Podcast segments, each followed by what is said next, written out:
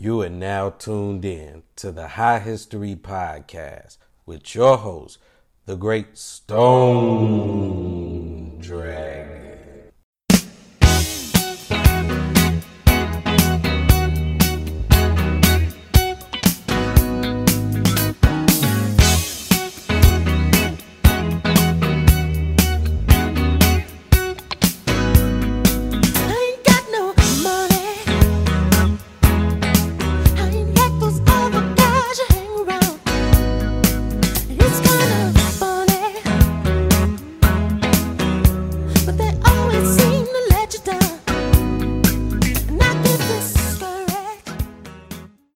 Welcome back to the High History Podcast. I am your host, the great Stoned Dragon, and this is the season finale of the High History Podcast. And I just want to take this time out to thank everybody that listened to the podcast and supported the podcast along this journey. I really appreciate all the love that you have given the podcast, and I appreciate the fact that you guys are learning and taking the opportunity to learn.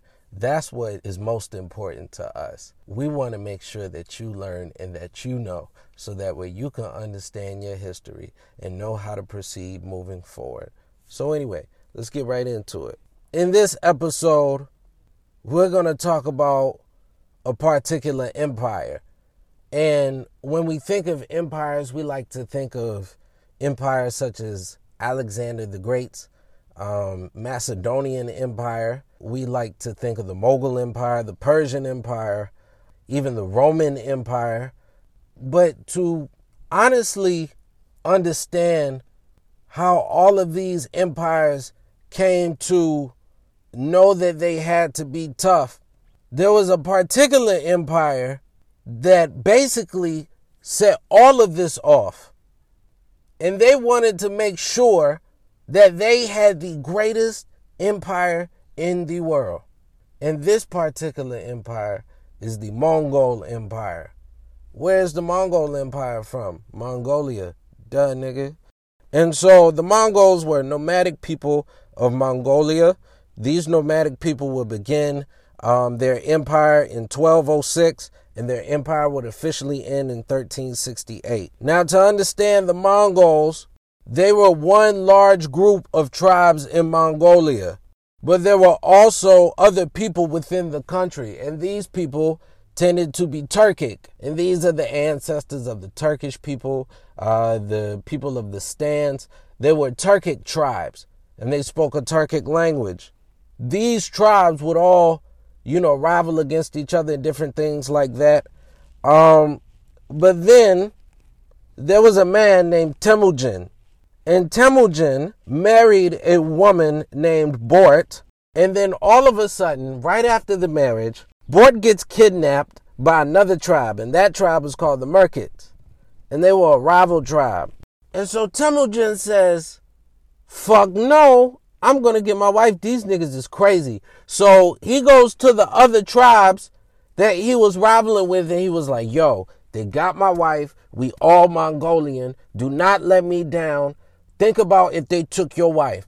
So he gathers all the tribe and he goes to the Merkits. And when he gets to the Merkits, He killed all of them. and he takes his wife and he rides off into the sunset on a horse. And so Temujin starts to rise in the ranks, but people liked his politics because he put the soldiers' interest over the aristocrats' interest. And because he did, he did this, he was appointed to the ruler of the tribes. And he earned the name Chinggis Khan or Genghis Khan, which means the universal leader in Mongolia. Now, to understand Genghis Khan, you have to understand that this man had a mindset of taking over the world. He said, We are a nomadic people. We ride and we hunt and we fight tribes and we move along. We can take over the world. We could be everywhere. Mongolia out, nigga. The first place he attacks is called Xisha. And Xisha is a border state along China. And you want to know the reason why he attacked Xisha? He attacked Xisha because he said, yo, food is scarce. We hunt. It ain't really too much to eat. We tired of killing horses. There's a rice field there, and it's hella lush. And then they got another one and another one and another one and another. We can go attack there, and we can have their rice and take over their city. And that could begin our conquer of the world. And so the Mongols was like, hell yeah, let's do it. So they went and attacked Xisha. And then after this, they colonized there. And they say, okay, we're going to go conquer Turkestan. Because Turkestan is right there. And so he goes and he conquers the eastern half of Turkestan. Now, Chinggis Khan, as he was meeting different people along his conquest, he would come to see that there were many different religions and many different beliefs. Now, most people would try to put their religion in their empire and spread it across the world. But Chinggis Khan said, Why would I do that? It's too hard. I'm not going to make everybody turn shamanism because that's what they believe. They believe in shamanism. I'm not going to do that. That's too much work. I'd rather just conquer them, you know, do some whoop de whoop, and then move on to the next country. He does this, and there was an empire in the west of Turkestan, and these were called the Khwarizms. And they captured and killed the Muslim subjects of Chinggis Khan. Because at that time, Chinggis Khan was interacting with people who were Islam. The Mongols said, Why would you do that? You know we gonna fuck you up. And that's exactly what they did. They went to the tribe and they destroyed everybody. And on top of that, they said, you know what? We're going to destroy your irrigation system too. And they destroyed that and it flooded their fields so that way nothing can grow. That's gangster. And so the Mongols weren't really too big in size. They were a nomadic tribe, so they would pick up, you know, people along the way, and then some people were leaving different things like that. But they were effective because they were on horses. Oftentimes, the Mongols would ride horses with their feet, and it would primarily use bows and arrows to fight.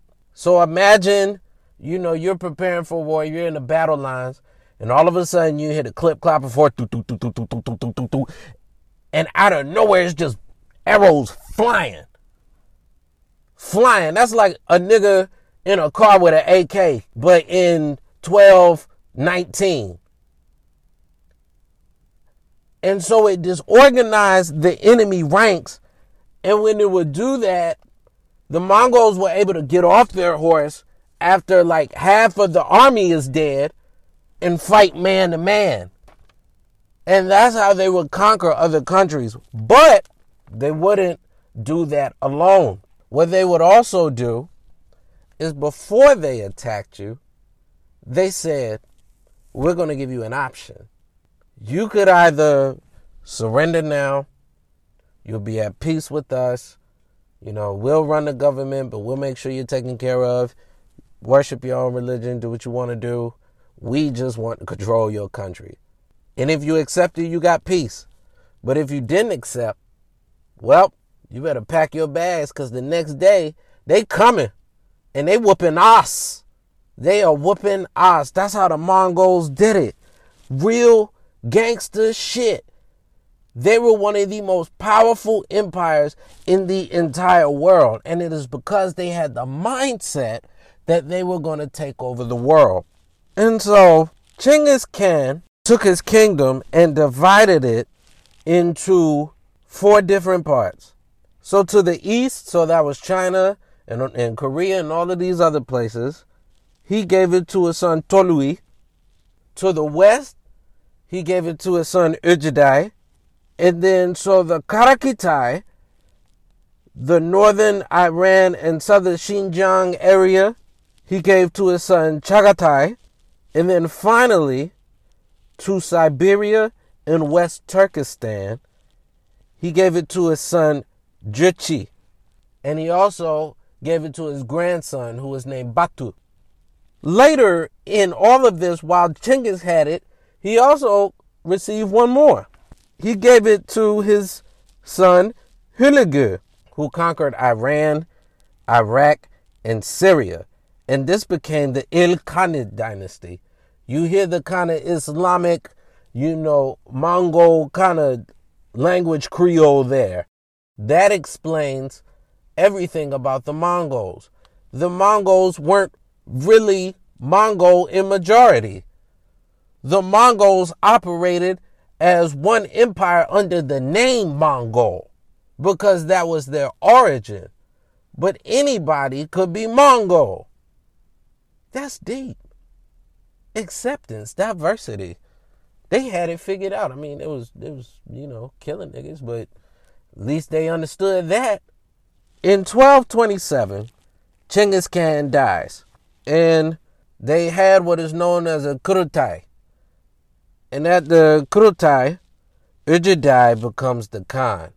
He becomes the ruler of all of the Mongol Empire, based in Mongolia, but worldwide. Mongol worldwide, nigga. This is the point where the expansion becomes greater. Now we start to see expansion into Europe, into Russia, and deeper into China.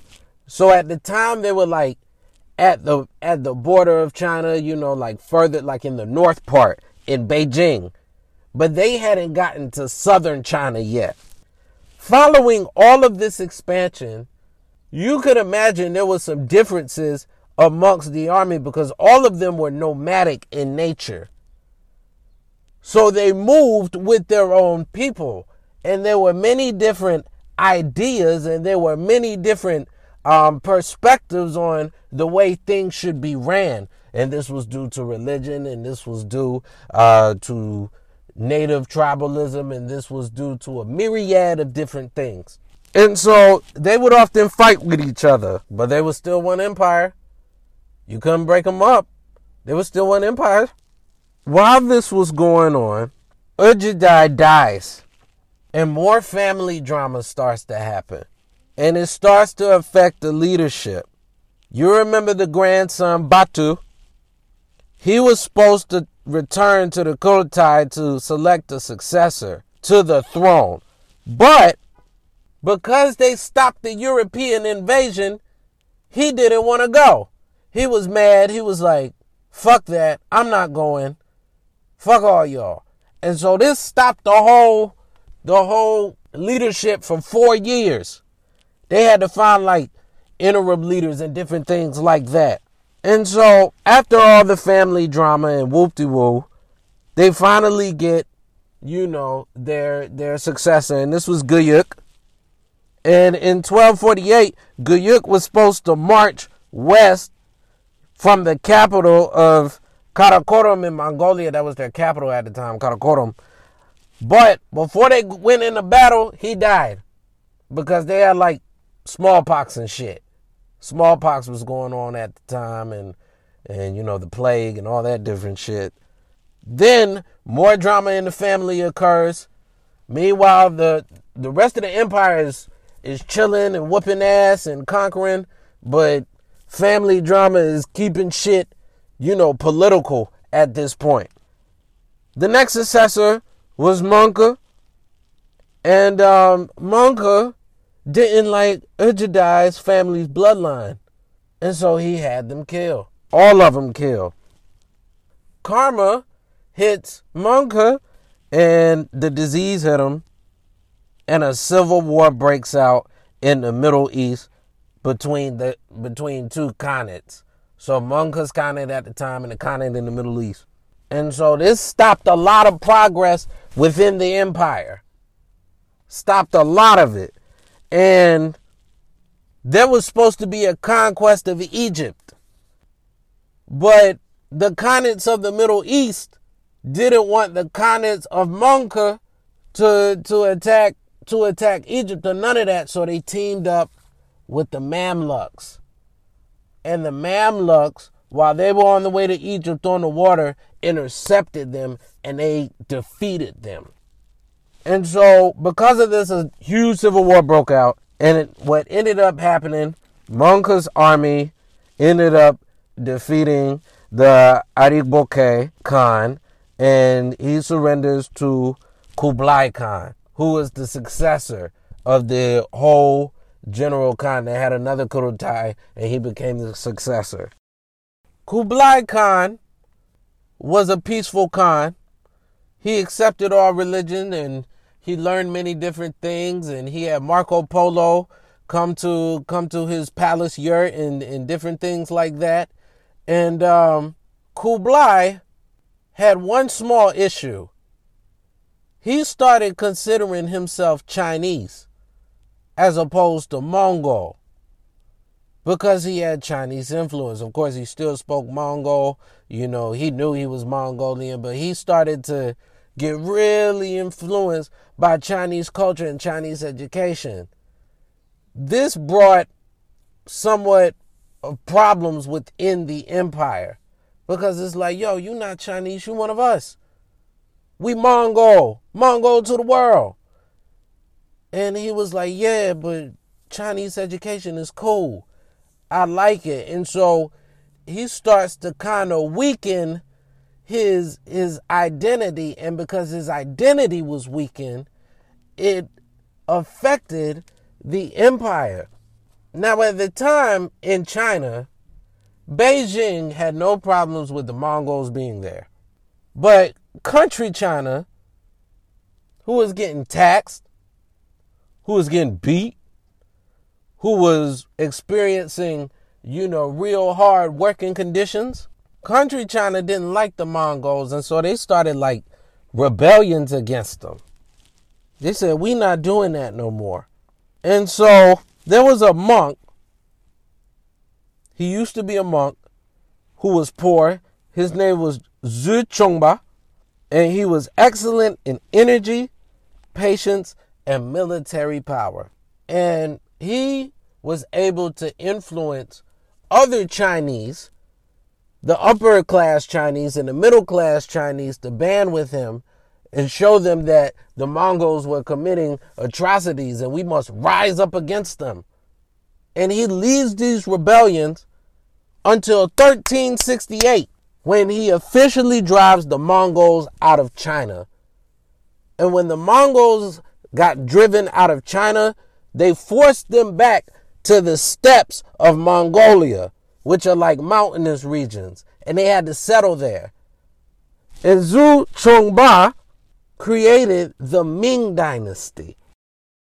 And they would erase everything Mongol. You weren't allowed to speak Mongol. If you were Mongol, you had to conform or die. You had to become Chinese because they did not want that cancer in their country and they pushed them out and said, never again. We ain't gonna have no more religions in China that are not ours. We ain't gonna invite nobody here no more. We gonna push all these forward. We not having it. And China rose to power. And this would ultimately end the Mongol Empire. Now, what we must understand about the Mongols is that in order to be successful, we have to rely on one another. We have to accept each other for who we are.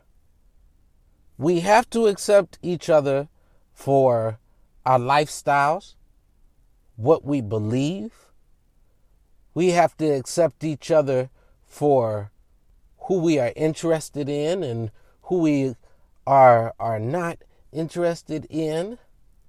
We all have to work together in order to accomplish our goals. It is not a one person led empire such as Alexander the Great. It is it is no loyalty to it is no loyalty to one state, such as Rome.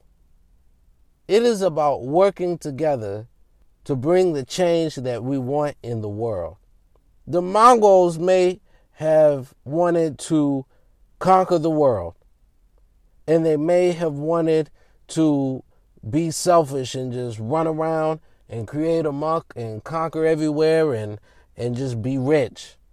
But we must take the Mongols' tenacity and the Mongols' mindset of putting a footprint in the world and combine it with positivity and love and injustice. And we must make it our duty to execute a positive impact on the world in one accord. And this is the season finale of the High History Podcast. We'll be right back. 후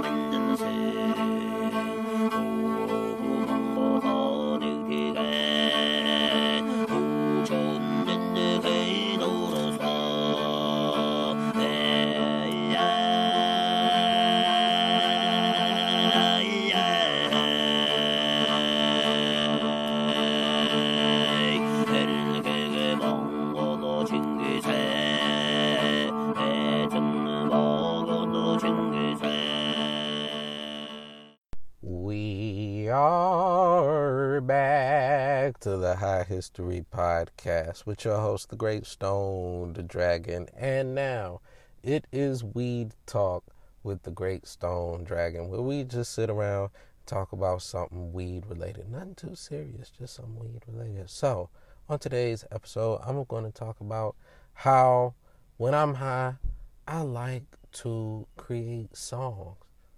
And it's interesting. Like, I'm the nigga that really, really, I'm the nigga that will freestyle at an event.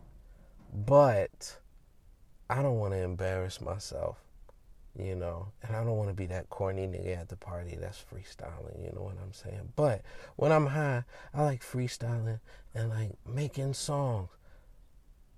I'm a singer. I love to sing and I love to smoke weed. And my favorite time sometimes to sing is when I'm high.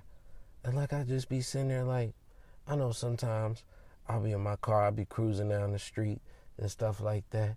And I'll be like talking about the things that happen in traffic, but I make it into a song. I'll be like, Look at these niggas over there. This nigga got a heady coming in my lane. You better use your turn signal. I'ma kill you if you don't, and you really don't want to mess with me. Come around and I will bump you in the back of your car and then hop out with a guitar case. But it got an AK, and you better duck. Cause when I come around, I'm gonna be blowing up your truck. If you come around me, I tell you about it right now. I don't really mess with niggas who don't like know how to be fucking respectful in the motherfucking place. See, things like that.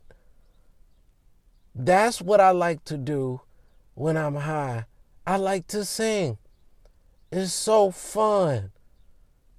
It it really is, and because like you high, like your brain is like creative. And when your brain is creative, you know, you start coming up with words as you like view things like you know, you see a you see a bird on the electric cord. Don't electrocute your feet. You a little bird sitting on the electric cord. I don't want you to die. Please fly away from the electric cord because you deserve a chance at life. Little birdie, you fly, fly away all high in the sky. You looking real fly, little bird. Fly away off the electric cord. You see how easy that was? I was just looking at a bird on electric cord. I said, fly away, little bird. That's it. That's it. All because I'm high. I just I just made a song. And it's so fun. And I encourage you to to experiment with your musical abilities and see if you can create songs when you are high. We'll be right back.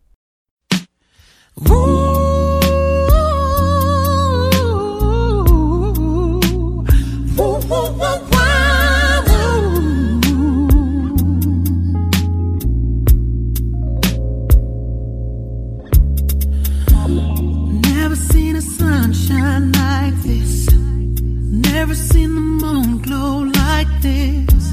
Never seen the waterfalls like this. Never seen the lights off like this. Never dug anyone. Thank you for coming out to the season finale of the High History Podcast. And now, as always, Street Poems with the Great Stoned Dragon, a series of poems inspired by the streets, read in poetry style. And now, if I was 12.